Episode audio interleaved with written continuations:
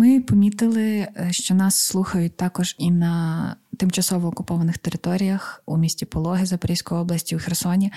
Ми хочемо сказати, що ми вас чуємо, ми вас бачимо, ми вас підтримуємо, віримо в нашу армію, всіх хлопців і дівчат, які зараз за це воюють, і вже почуємось, вірю, от-от, що ви будете нас слухати з звільненої єдиної соборної України.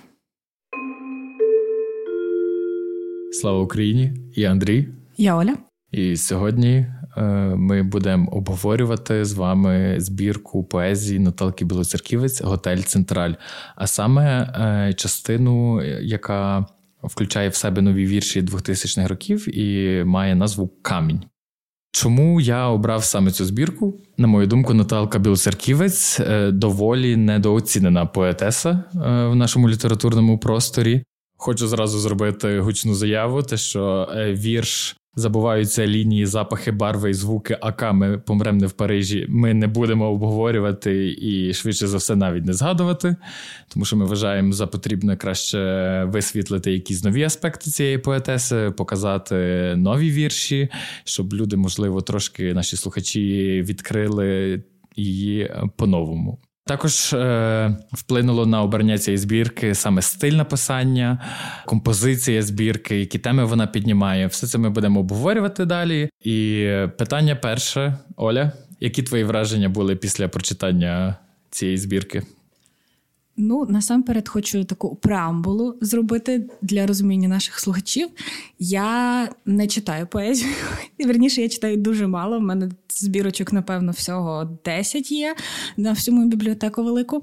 Тому мені, напевно, трошки складніше буде судити загалом про поетичні твори, тому що в мене немає якоїсь такої начитаності загальної, як, наприклад, є в Андрія. Бо Андрій поезію любить, читає, е, пропагує маси. Е, а я е, паскудний, звичайно, зовсім вірш від хорошого вірша я відрізню. Але сьогодні і загалом, коли ми будемо обговорювати поезію, я керуюсь власне якимись такими досить зовсім примітивними поняттями як подобається, не подобається, зачепило, не зачепило. І ця збірка мене зачепила. Я навчилась по-новому читати поезію завдяки цій збірці, тому що я читала декілька разів кожну поезію. Нове кожне прочитання відкривало мені якісь деталі і нюанси. Також я навчилась слухати поезію, і це дуже приємне відчуття, гуляючи слухати когось, е, хто говорить прекрасні речі, красиві речі. І ця збірка для мене стала напевно відкриттям, тому що про пані Білоцерківець я чула, звичайно, до того. Але оскільки вона така немедійна поетка, вона рідко десь з'являється, рідко їздить на якісь фестивалі, рідко записує якісь відео, е, то е, я знала лише от якісь непопулярніші речі про неї і загалом про факти її існування. А тут я відкрила її для себе і погоджуюсь цілком з Андрієм, її потрібно вивчати, досліджувати з усіх боків. Е, і ця збірка мені сподобалась ще тим, що вона дуже сучасна. Тобто речі, про які вона пише, резонують з тобою не просто на рівні. Красивих метафор, красивих епітетів, вони резонують з тобою на рівні того, що це дуже багато речей, про які ти знаєш, пам'ятаєш, і в зв'язку з якими ти можеш вибудовувати якісь свої особисті асоціації. Так, ти маєш рацію. Наталка дуже часто згадує в своїх віршах події, які саме от відбувалися в цей час, е, кінець 90-х, початку 2000-х, е, теракт 11 е, вересня в Нью-Йорку, кризу перської затоки, умовно, там згадується Багдад. Я би хотів зачитати уривок, щоб ви розуміли, що я маю на увазі.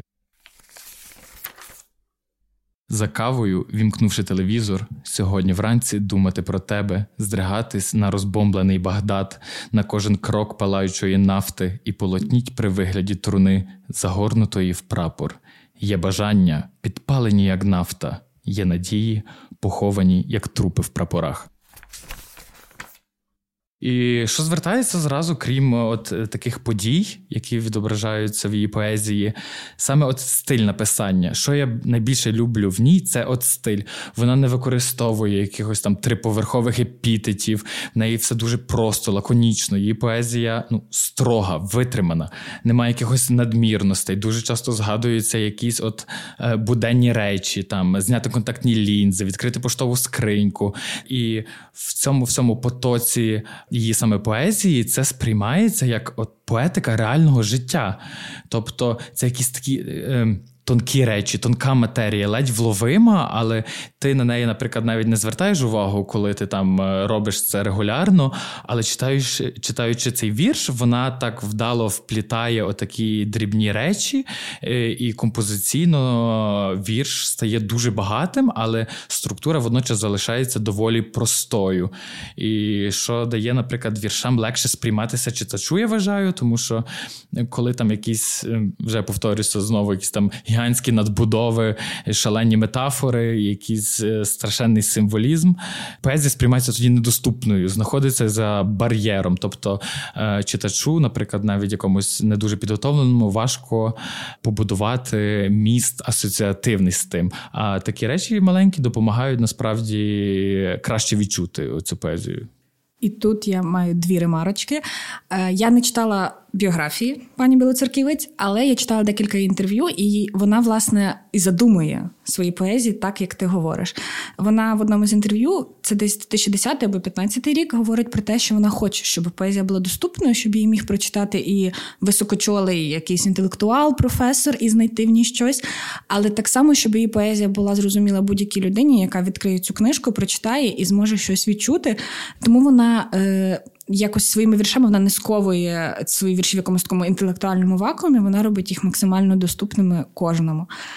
І друге, що також е, хочу з тобою погодитись про те, що ти говорив, е, мене особливо зачепили оці речі, описання якихось особистих трагедій, особистих переживань на тлі великих світових подій.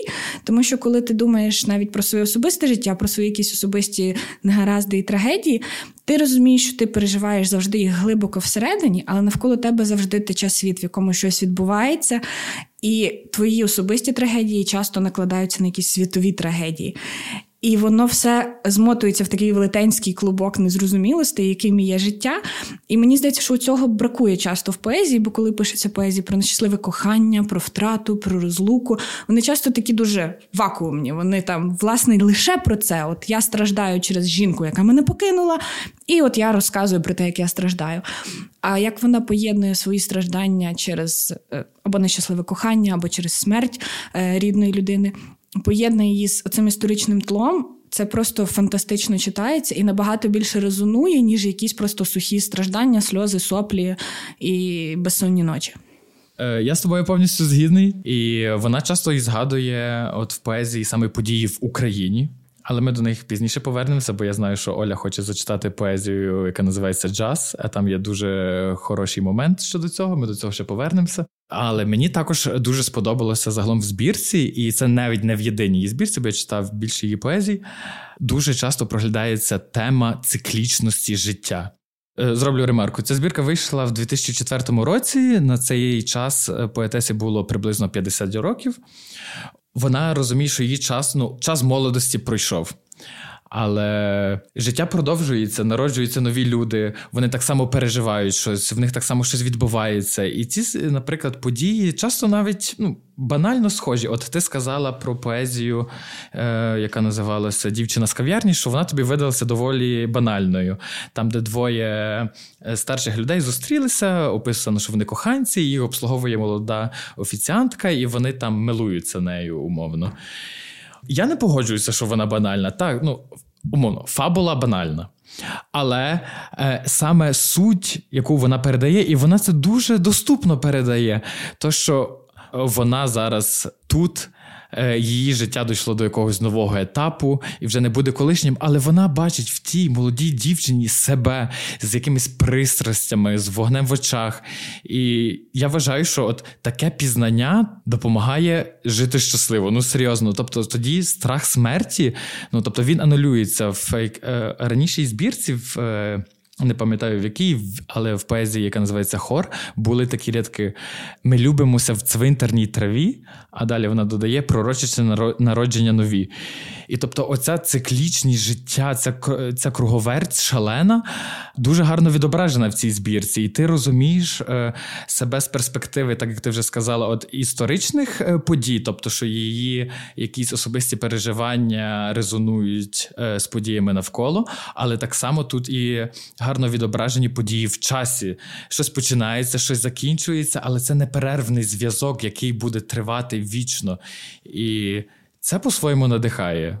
Я назвала можливо і банальною, не пам'ятаю точно, як це сформулювала, ну але вона проста. Проста це непогано. Я не хочу здаватися високочолою. Проста це непогано, простота це майже завжди добре.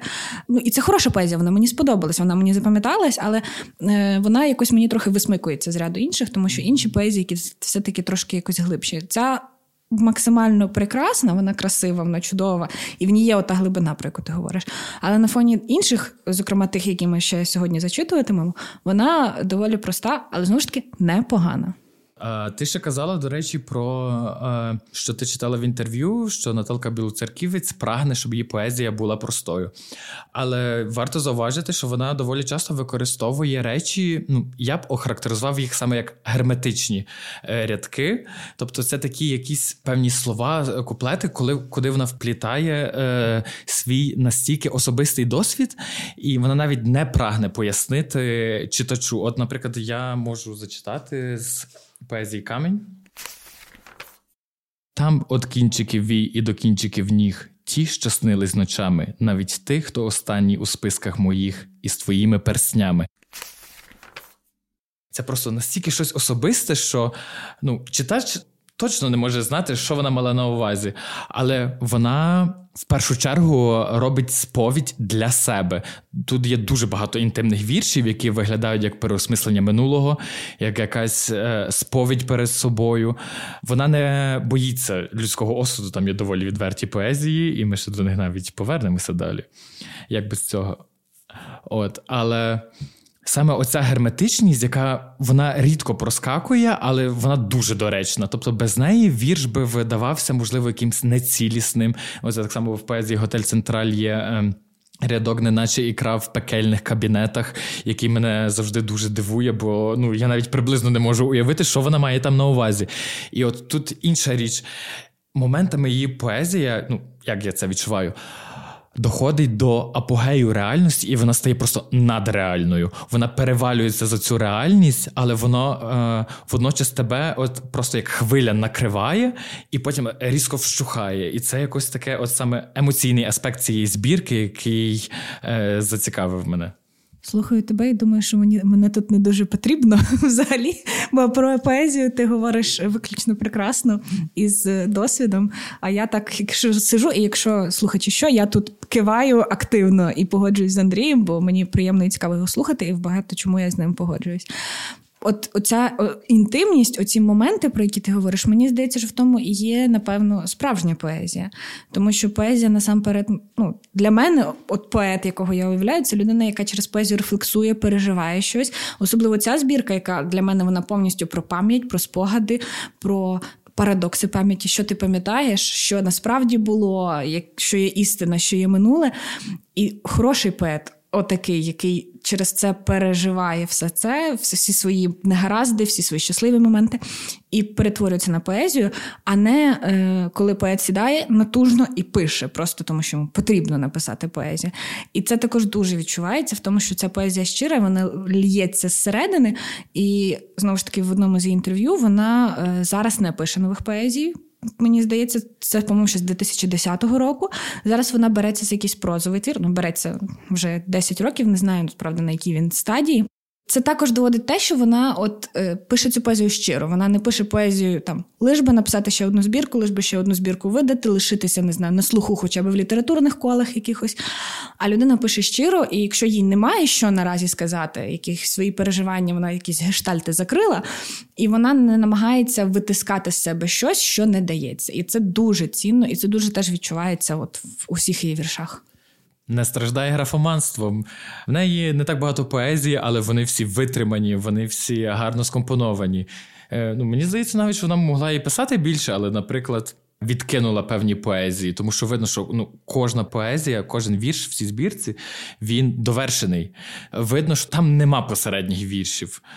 Мені здається, ти хотіла зачитати якийсь вірш, і ми можемо зараз якраз е, продемонструвати читачам нарешті, що ми маємо на увазі, коли це все говоримо. Я хотіла зачитати. Я обрала для себе з цієї збірки два вірші до прочитання. Зараз буде перший.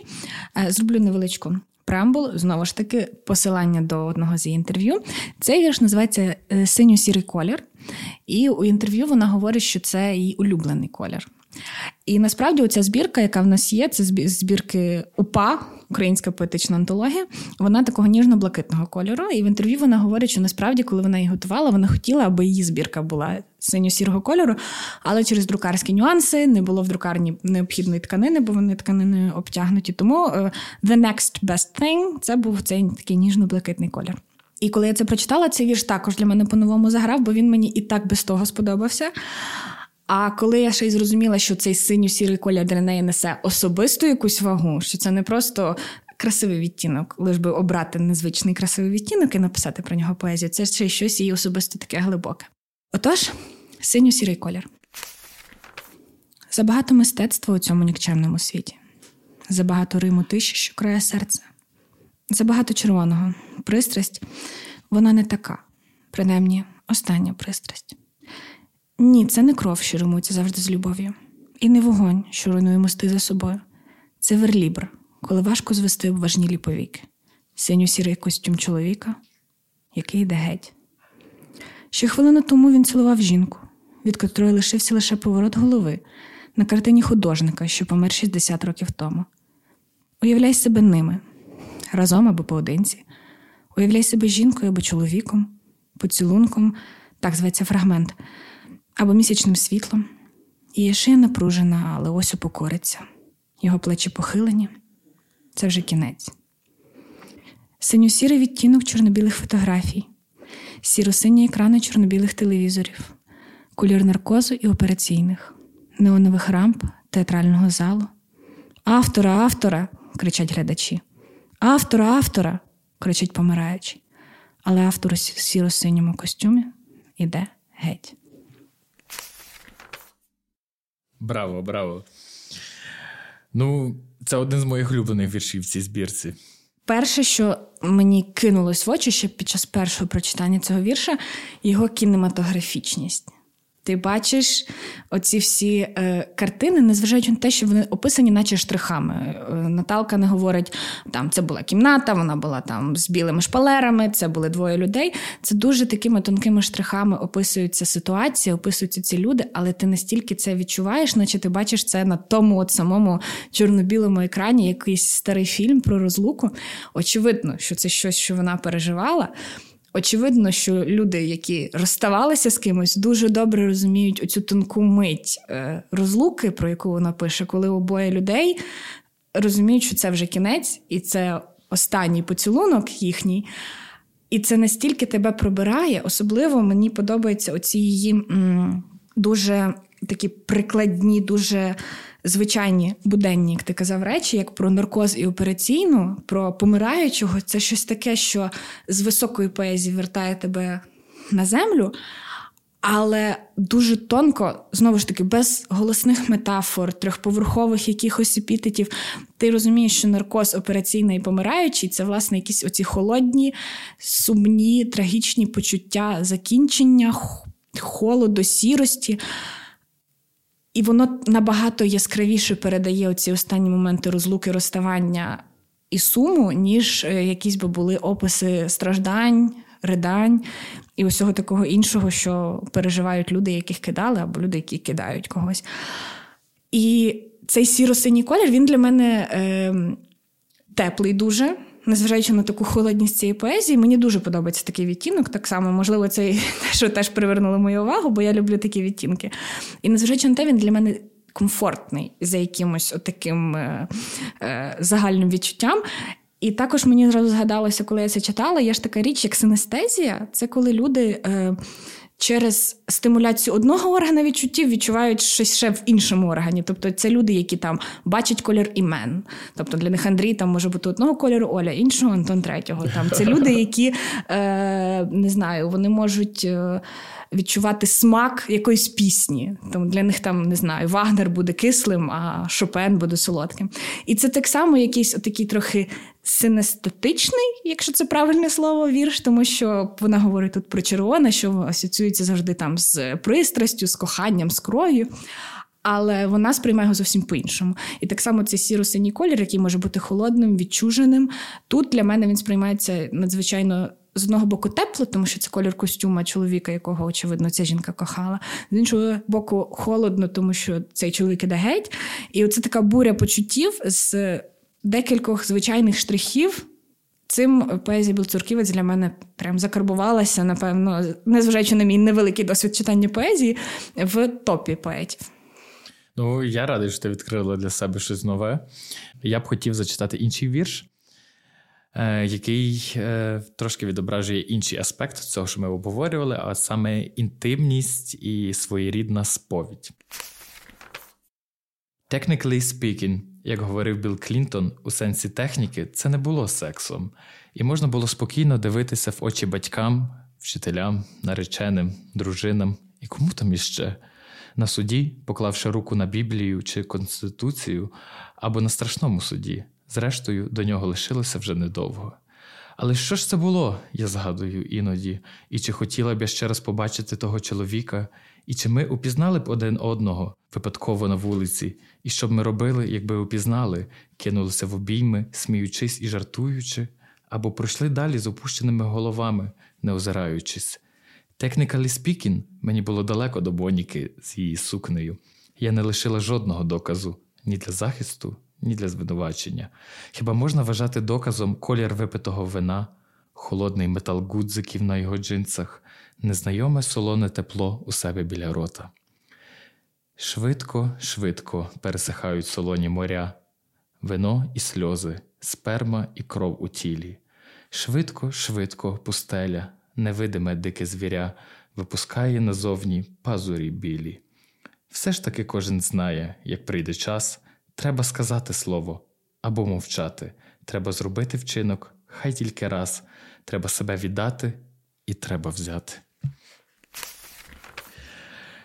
Вперше, коли я прочитав цю поезію, то е, я щось не зрозумів, е, що вона мала на увазі, але якось я її перечитав вдруге. І я був в шоці. Ну, вірш про оральний секс, який виходить е, в збірці 2004 року, коли авторці приблизно 50 років. Тобто. Це така якась дивна сповідь, він настільки відвертий, але тут є межа. Тобто він не є занадто відвертий. Коли його читається, е, ти не відчуваєш, що ти прочитав то, що не мав прочитати. І ще один цікавий аспект це те, що ці рядки не викликають осуду. Тобто, якщо би це було написано, можливо, якимись іншими словами, це би могло викликати якийсь осуд, але вона настільки майстерно це робить, що ти це сприймаєш як е, те, що жінка просто осмислює е, речі, які вона зробила в минулому. Але я взагалі не розумію, чому він має викликати осуд. І я не розумію, чому вона все-таки в цьому вірші це він трохи такий сповідальний, наче вона от каже про суд, про страшний суд, наче за таку річ вона. Вона розуміє, що якщо вона робила це, значить вона хотіла цього, і її партнер хотів цього, і все нормально, і це цілком хороша річ, прекрасна, чудовий спогад. Але вона все одно е, має якийсь отакий, що їй не соромно буде комусь дивитись в очі, незважаючи на всю цю свободу цього вірша він все одно має в собі якісь такі нотки, що вона все одно розуміє. Ну, мені за це не потрібно буде вибачатись, мені не буде соромно дивитись в очі, значить, це нормально. Так, так, їй от не соромно саме е, за це, що вона зробила. І як мені здається, е, саме через те, що це було якесь імпульсивне бажання. Все вказує на те, що цей чоловік був якийсь незнайомий, вона його не знає. Але це те, що вона хотіла зробити, і вона це зробила. Вона піддалася бажанню, вона е, віддалася миті. І зараз вона от роздумує, що саме е, її спонукало це зробити, і які би могли бути наслідки цього. Але в поезії відчувається, що вона про це не жаліє. Тобто, це в минулому, вона це зробила, це її досвід, е, це її рішення. І як не як, ну вона не може цього позбутися. Що мені ще хотілося би додати: писати про секс загалом складно. Написати щось про секс, що в прозі, що в поезії, дуже складно, тому що є така от межа, коли з одного боку це якась зайва цнутливість, коли там є якісь е, дурнуваті пітети, метафори, коли це все перетворюється в якусь е, цирк, а не власне вірш про секс. А з іншого боку, це зайва відвертість, коли це ну зараз я прозвучу як ханжа і бабуля, коли це якийсь російський реп або не знаю, український реп, коли там трахають сук. І ти розумієш, окей, ви розказали мені про свій інтимний в лапках досвід, але ну, воно це не несе ніякої цінності, ні естетичної, ні інформаційної. А білоцерківець знайшла оцю якусь межу, коли вона сказала про це, теж завуальовано, але красиво завуальовано, легко завуальовано, так що це щитується доволі просто. І написала вірш, начебто про секс, а начебто і не про секс. Тобто, це ну він же ж по суті не про оральний секс, він про якісь переживання і почуття під час і після, і того, як людина це переживає. Тому мені здається, цього дуже бракує, тому що є оці е, премії за погане описання сексу. Є, є золотий хрін наш, а є ж, по-моєму, Literary Review Bad Sex Award. І на щастя, гордість наша українська, що от пані Наталка її точно не отримає. Навпаки, якби був була премія за найкращий опис сексу, вона би можливо її отримала. Тому, е, якщо знову ж таки у нас є поети чи слухачі, то пробуйте про це писати. Це складно, але це такий поетичний челендж. І мені здається, що вас дуже зацінять, якщо ви зможете про на таку тему дражливу і пікантну написати красиво і гідно. Ти вибрала ще якусь поезію, наскільки я знаю. Так що давай переходимо до неї і подивимося, що тобі ще сподобалось. Так, наступною поезією, яку я вибрала, є поезія Час. Ні, він тут не живе. Власне, він взагалі не живе. Він помер ще рік тому. Вдова із дочкою продали цей будинок і виїхали, лишивши адреси. Може, хтось буває на цвинтарі, але тут не з'являлась ніколи. Тим часом пошта все ще приходить до нього. Ви б не хотіли поглянути, може. Дякую, ні. Перепрошую, ні, до побачення. Чому холодно ранку квітневого, коли сонце бренить між розквітлими сливами? Років 17 я ходила його послухати. Джаз тоді, хоч не був заборонений, але все ж не вітався. Вони, отже, грали в якихось зачуханих клубах, ресторанах, у темних лютневих підвалах, на квітневих терасах. Ми, четвірко дівчаток, сиділи в куточку очемрілі від диму чужих сигарет, сонний привид гріха, винна кров алкоголю, чоловіче обличчя, страшне слово секс. Він з'являвся у жовтих штанях і вузьких черевиках із червоним волоссям. Рудий? Ні, напевно, пофарбований.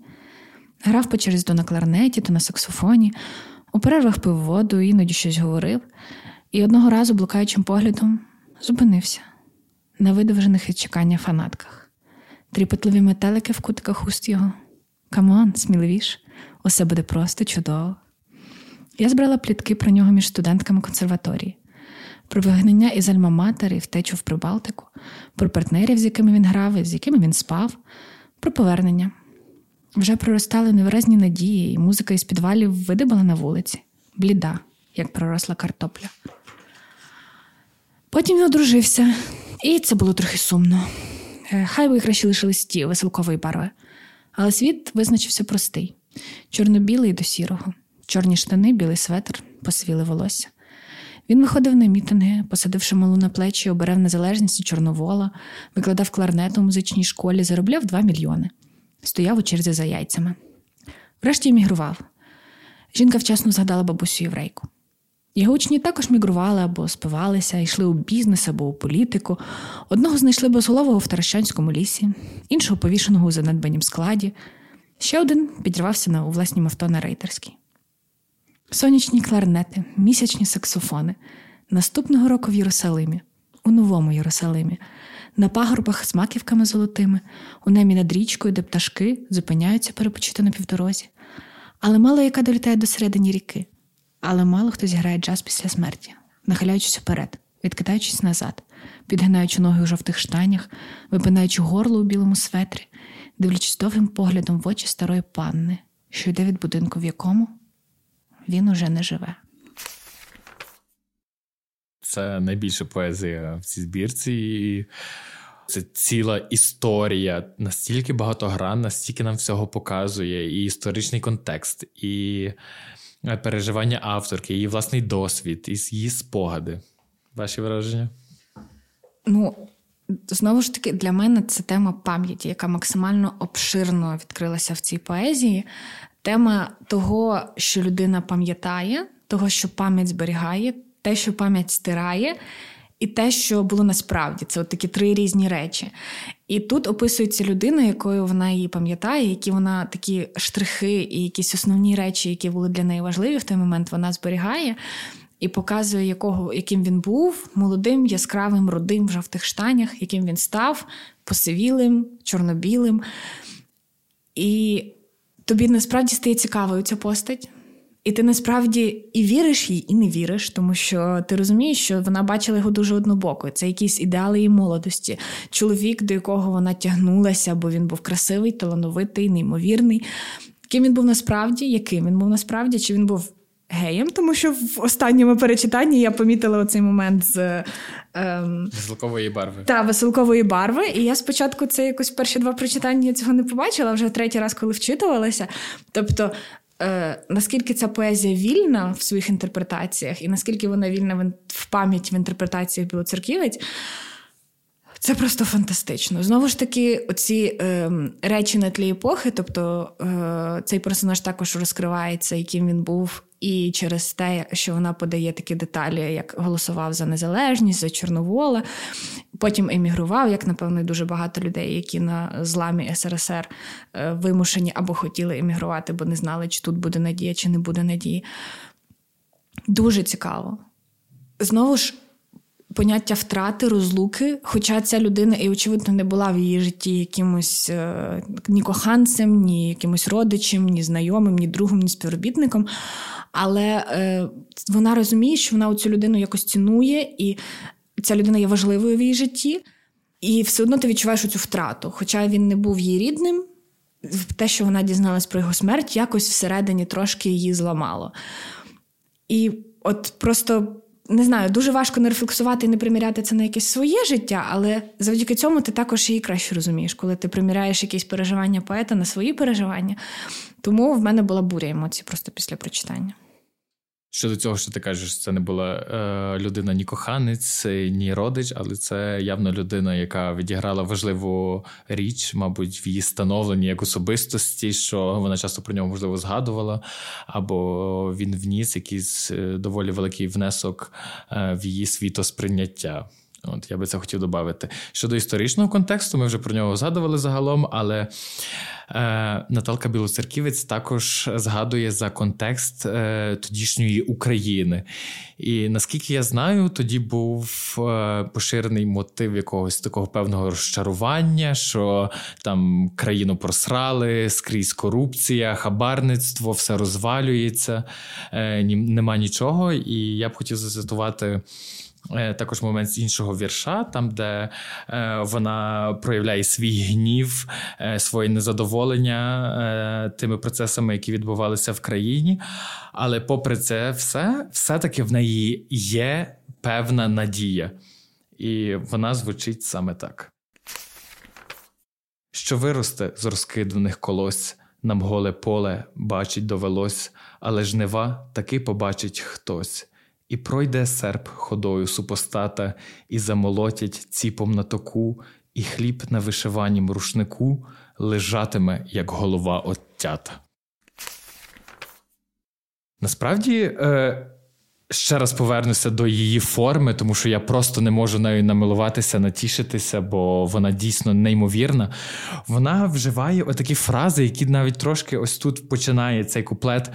Така, ну умовна шароварщина, колоси, серпи, рушник. І ти такі читаєш, читаєш, а потім лежатиме хліб, як голова оттята, і цей такий різкий образ, який просто заграє новими барвами.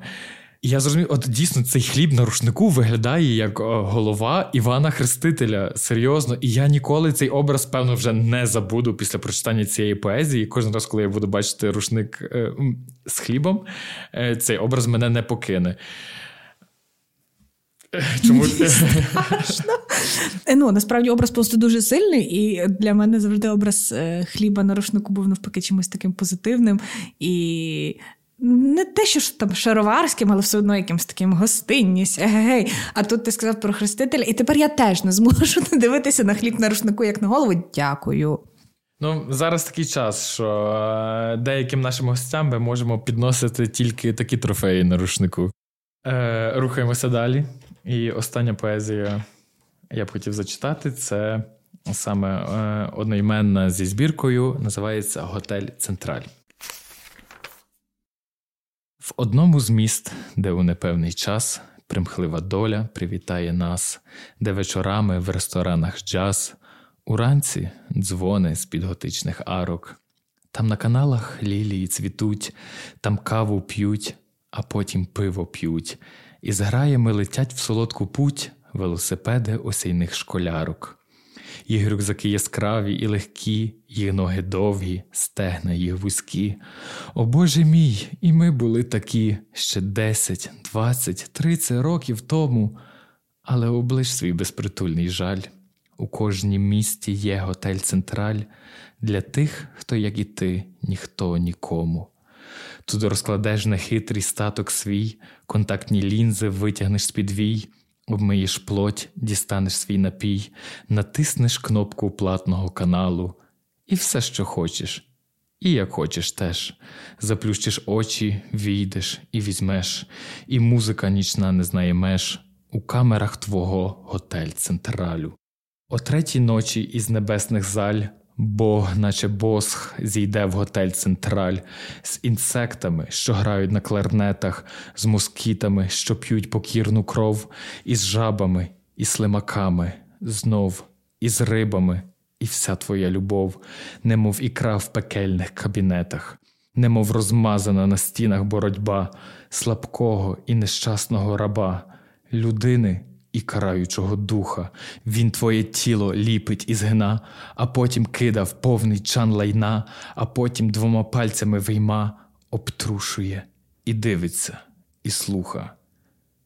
Як перший погляд ніжного жалю, як перший дотик, як сумне люблю, як спалах сонця в загинах перкалю, готель Централь зустрічає новий ранок, і кожен день немов останній шанс, і кожна ніч, як у останній раз, і над лілейними каналами летять велосипеди трепетних школярок. Ну, Для мене цей вірш мега особливий.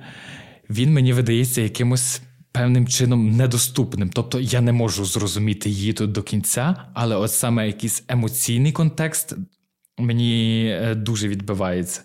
Тут є багато піднятих тем, так само, як і осмислення минулого, о Боже, ми були такі. І ось цей е, опис часу, який настав, що тобі залишився тільки для того. в 50 років, умовно, ми вже вступаємо в такий період життя, коли нам залишається вже е, здебільшого обдумувати минуле, тобто якихось таких буремних часів вже не повинно би було бути. І от е, всі ті е, імпульсивні вчинки, пристрасті, е, весь цей е, молодечий запал, е, його залишається тільки обдумувати, згадувати його. Але авторка робить це в приємному контексті, тобто вона не злиться, що її от час, можливо, минув. Вона його приймає як. Нормальний порядок речей, бо всі ми маємо пройти через це, і е, щось доречно в один час, щось в інший. Але тема, яка мене тут е, найбільше зачіпає, це свого роду саме образ цього готелю. Це місце, яке дає тобі прихисток, коли ти не маєш вже куди йти.